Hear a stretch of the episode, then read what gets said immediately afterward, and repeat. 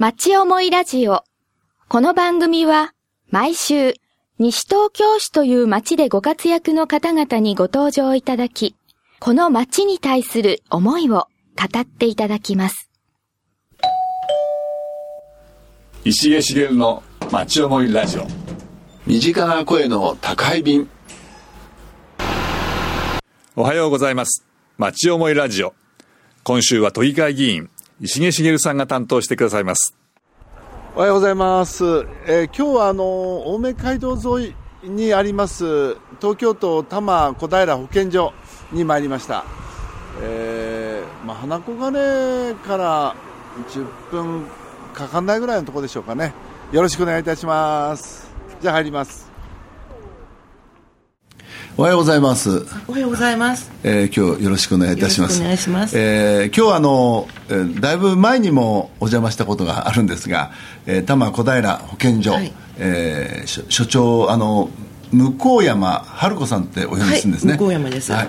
えーよろしくお願いいたします。よろしくお願いいたします。名前がですね一回この見たら覚えちゃうようなね向こうの山は晴れている。そうですね。えーそういう字字でございます、はい、あの皆さんに覚えていただければありがたいと思います。えーあの所長こここちらはいつから？あのこの4月にあええ。の町田市の方からああのー。移動してまいりました。ああそうですか、はい。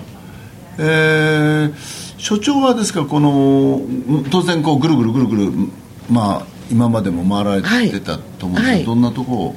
そうですね。あの平成元年に、ええ。あの新宿の保健所がスタートだったんですけれども、えっとまだその頃20代で、はい。あ保険あの新宿の保健所っていうと場所はどこにあるんですか、えっとヨドバシのあたりですね地域としては。ということは都庁には割と近いところですか？ねはい、ちょうど都庁が開発をしていた頃で、ええ。街がこうどんどん変わっていった頃の新宿がスタートでした。そっかそっか、はい。じゃあ今あそこにはないんですね？えっと、今は新宿保健所移転しています、はい。今どちら？えっと、今四谷の方かなと思うんでちょっと私も。ああそうですか、はいえっと、新宿区それから、えっと、武蔵野保健所といって今は統合されましたけれども、あえっと、武蔵野市にあった保健所ですね。あ今ないですか？はい。これも武蔵野三鷹地域センターという形で多摩普通保健所の支所になりましたので。ああそうですか、でそれから区の保健所が世田谷区、えっとそれからあと区はですねおととしいました中野区もおりましてそれから、えっと、多摩地区は普通の普通小金井保健所というのがあでその後最後多摩普通保健所に今なってますけども、ええ。っと1年いました。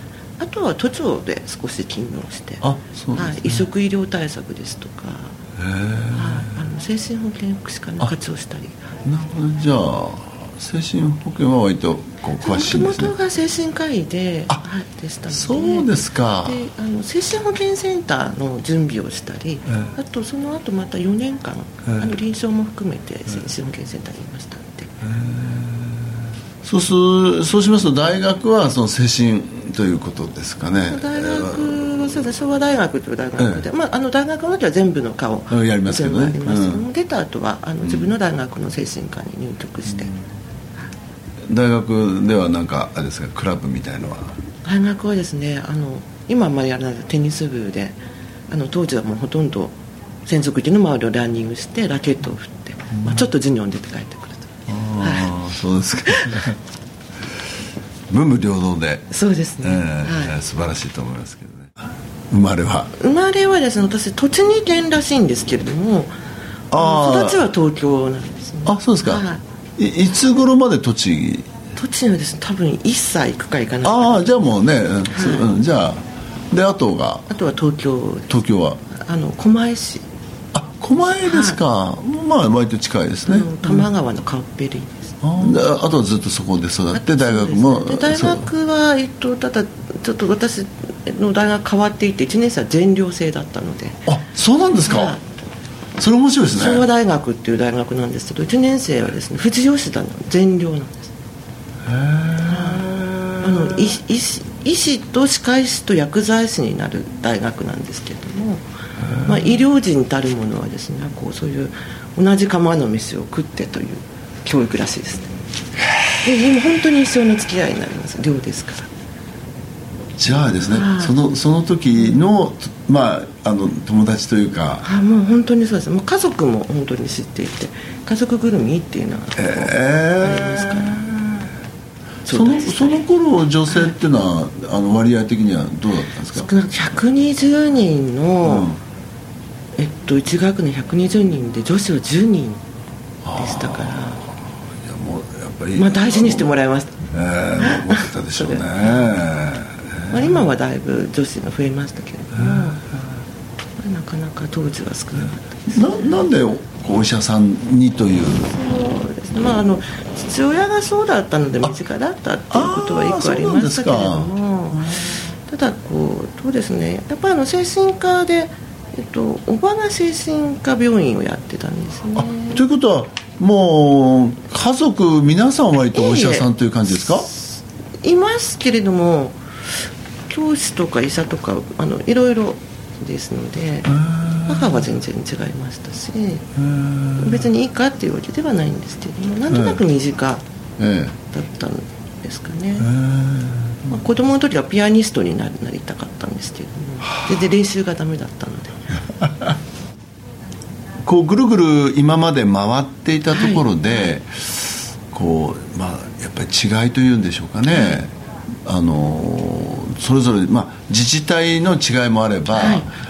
ほ保健所そのものの違いもあったり、はい。はいえーそうしたところではこうなんか気づきというのは何かありますかそうねですね。やっぱりあの同じ先ほどまあ精神保健にしても難病対策にしてもあの地域の患者さんというかですね病院では患者さんですけれども、あの住民の方っていうのは病気もあるけれども生活者なんですよね、はい、病気もお持ちの認知症の誰々さんではなくて誰々さんが認知症も持っているという生き方ですからやっぱりその生活を支えるあるいは一緒に考えていくということであお店長がいっぱいできることもありますけれどもえむしろこう周りの方の力を借りたり、えそれこそ住民の方のこういわゆる互助ですとか、えちょっとした声掛けとか見守りとか同行とかですねそんなことで随分その方の生活とか、えあの医療そのもののかかり方とか、え随分違うんだなっていうのをものすごく感じますね。え。同じ脳卒中された方でも、えまあ、そういう方も含めて例えばこうリハビリ体操やりましょうとかこう誘ってくださる方がいて、え本当に笑顔がある地域もあれば、えやっぱりこうひっそり、ええ。まあ、病室のような形で暮らしてらっしゃる方もいっぱいあるんですよね。ああなるほどね。うん。それをこうなんか保健所が少しお手伝いして、同じこう悩みを持っている方が集まれたり、うん。その方らしいこう暮らし方ができたりということでなんかそれは行政の力もありますけれども、なんか住民の方の文化とかつながりっていうことがあの健康とすごく密接なんだなって。ね。むしろその方が強いんじゃないかなって最近私は感じてますけれども。まあ都会があって例えばあのこの多摩地域っていうか、はい。都会からちょっとこう離れたところであって、でまたもっと奥行くとね例えば山梨なんか行ってしまうと、まあ、奥地に行くと本当にこう村というかね、はい。そうすると大都会はこうもうつなんかこうつながられるのが嫌だというかね。ね。あのほっといてくれと。はい。はい。でちょうどまああの西東京多摩あたりなんかはまあちょっとこのね、うん少しこう見守ったり、はい。少し離れてたりと、でもっと奥行っちゃうともう煩わしいくらいなあ にこうこうつながりが強くて、だけどつながりが強い分この情報とかね、はい。えーあるいはなんかこう助け合うということがね、まあしやすいんでしょうけど、そういう感じはまあ今先生おっしゃるように、所長おっしゃるようにそんな場面ありますよね。もうすごく感じますね。だからその方が保健所に相談にいらっしゃるまでのん。プロセスっていうのはすごく大事ですし、まあ、入院されたらその後の生活のために一時の入院があるわけですよね。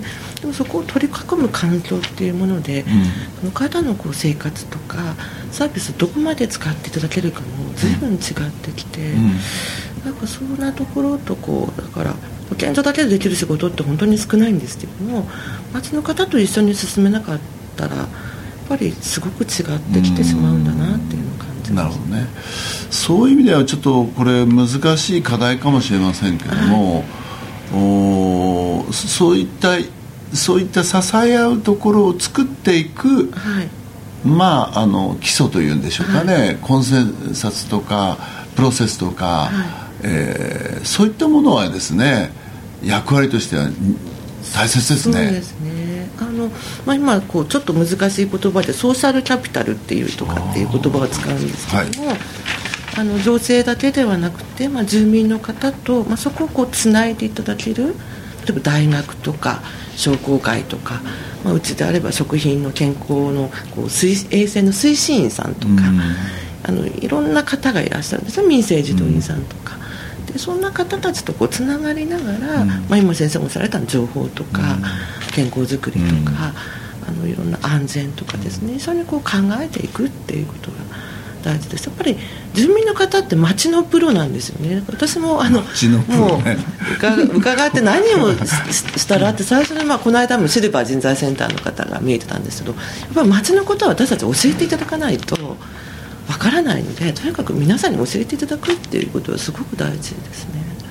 まあまだねあの、所長来て間もないですから、はい。もうほとんどね確かにまさにこれからね、はい。あの町のプロのはい、勉強中とろそうです。勉強中と、はい、もう今日もそうです、ええ。先生が教えていただく、うん。この街こうだよっていうことが、あのすごくその仕事の中で、ええ。仕事の進め方がやっぱり違ってきます、はい。ね。まああの私はあのこここのそ育ちだったもんで、なかなかあのいまだにこう同級生がいたりね、はい。えーしてますのであの自分の仕事が終わったら、はい。多分まあいいだあの、はい。それなりの、えー時間の過ごし方をね、できるだろうなと思うんですけどもこうポッと来た人とかねそれからやはりあのなかなかそういうとこ打ち解けないような人だとね、特にこう男性の方がねなんかこう仕事終わってからもうちょっとうんあの邪魔っていう言い方はあれだけどちょっとお父さんどっかあの 行ってよみたいなね、えー時間の過ごし方非常に難しいですね。あのその退職前のワーク・ライフ・バランスとか、いろいろ話しますけど、まあ、あの何年か前とか自殺対策でもこう男性こうなかなかこう相談身近な人で相談してないとかですね、まあ、ストレスの解消の仕方やっぱりこう仕事仕事で、特にいらした方が地域でこう生き直すっていうのはすごく難しいと、でもこれからその段階の世代の方の本当大量退職になりますのでやっぱりもう一回こう地域で生きる方法と私よく3つの居場所を作ってくださいって言うんですけども、え。あの昼間こう行く場所ですよね。行って役割を果たす場所とそはい。れから、えっとまあ、あの寝る場所ですね。居場所、えでそれからあの生き生きできる居場所ですね。遊べる、えああなるほどね、はい、この3あつを必ず若い時から意識してあうん。の作らないとん。退職して大変ですよっていうお話はするんですけれどもなかなか難しいですよねやっぱりご自分なりのこう楽しみ方とかつながりとかそれぞれこう持ってらっしゃるの結構今おっしゃられた中で引っ越しをきっかけにうつ病になる方っていうのも多いんですよね実は。あちょっとした出会う場所とか話す人とかがかかる医療機関とかみんなこう人間関係が全部変わってしまうと。あそれから家の中で実は役割がないとかよくあの一人暮らしの方がうつ病になるって思ってらっしゃる方多いんですけども、あの引っ越して3世代で呼び寄せられた高齢者の方がうつになっちゃうっていう話もすごくあるんです。よね3世代の中だけれどもこうお客様というんですかね役割がないと、やっぱりこう必ず人間ってどっかで役割があって、うん。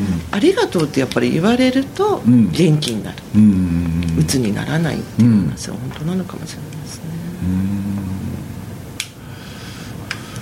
まあですよね。あのーお男の人だとね、はい。あのー力仕事のやつね。ちょっと、えーお父さんにた頼むわよと、えーまあお母さん大体ねお母さんは割と仕事ありますよね。そうですね、えやっぱり家庭の中でとか、まあ、女性としてのとかっていうことはありますからね、ただそれは女性らしさ男性らしさって後から作られたものなので、え結構男性でも料理が上手な方とか、えー私も料理するんですよいらっしゃ るので。そうですよね。そういうこう楽しみですね。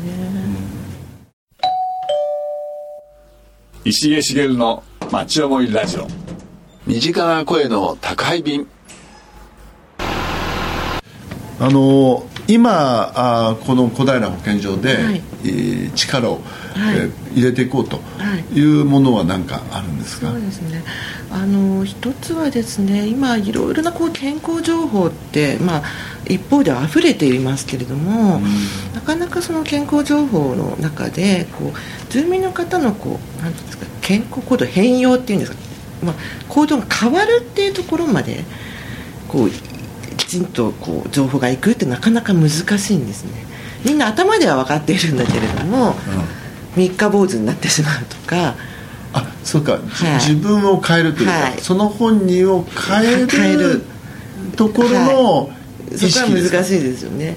でそういうこうなんかあの媒体というか健康情報を変えていけるようなあの情報ツールを少し開発しようっていうようなことをしていますよくね数値目標をこう立てるとね、はい。えーこうこうなんかっていうような話もあるけどもね。頑張れるとかいろんな方ありますけれどもうんうんうん。目に見えるっていうかね、はい。でそれを少しあのいろいろな分野でですねあのちょっと考えて資料を作ったり。であの私たちだけではあの例えば子どもの心の健康って言ってもあんまりたくさん保健所って子どもさんとの付き合いはないので実は、でそうしたら小児科の先生ですとか、えあの市の母子保健をやってる保健師さんたちですとか、まあ場合によったら保護者の方とか、そういった方の意見を聞いてあこういうものだと手に取りやすいとかこういう情報こそこそ欲しかったとかちょっとグッとくるようなものを作りたいので、ね。少しこう役所が作るものって面白くないものが多いじゃないですか それをちょっと変えていきたいなっていうのは私たちは力を入れてますね。なるほどね。そういう情報っていうのは確かにこうまあ今情報過多な場面がはい。はいあるかもしれませんけど、その辺をこうスーッとこうね、スポイルできるようなねこう文章とか具体例とかい。うものがあるといいですね。まあ、あのそれから一方的に講演会するだけじゃなくて、参加された方も、まあ、参加型っていうんですけども発言されたり、ん。ちょっとこう一緒にいらした方同士が話し合うような、例えば食品のこうリスクとかっていうのはありますけどどうやって安全を守っていくのっていう。のをあまあ、消費者の立場で皆さんでこう話していただくと。あ、え。いうえことがこう大事なので、あのそういうこうやり方に少し変えてみようかな。あなるほどね。いや今日はあのーいろんなことを勉強させていただいてよかったです。まああの3つの場所ねなんか、えー仕事だとか、まあ、寝る場所だとか、まあやっぱり生き生き生きとかね。それから、えーまあ街のプロとかね、それから まあ安心して分かち合うとかって、まああのー結構こう分かりやすく、えーああのキーワードを教えていただいたなと、えー本当に私も今日はですね、えー普段も勉強させていただいてるんですけどより多くですね、はい。えー実りがあったように、はい。本当にありがとうございました。ありがとうごいざいました。あのこ今後ともいろいろえあの先生の方から町のことを教えていただえーそうですね。町のプロ、はい。よろしくお願いします。として、はい。えーどうもありがとうございました、はいどうもありがとうございました。お楽しみいただけましたでしょうか。町思いラジオ。この番組は、ポッドキャストからもお聞きいただけます。番組では放送しきれなかった部分までお楽しみいただけます。詳しくは、FM 西東京、または、町思いラジオで検索してください。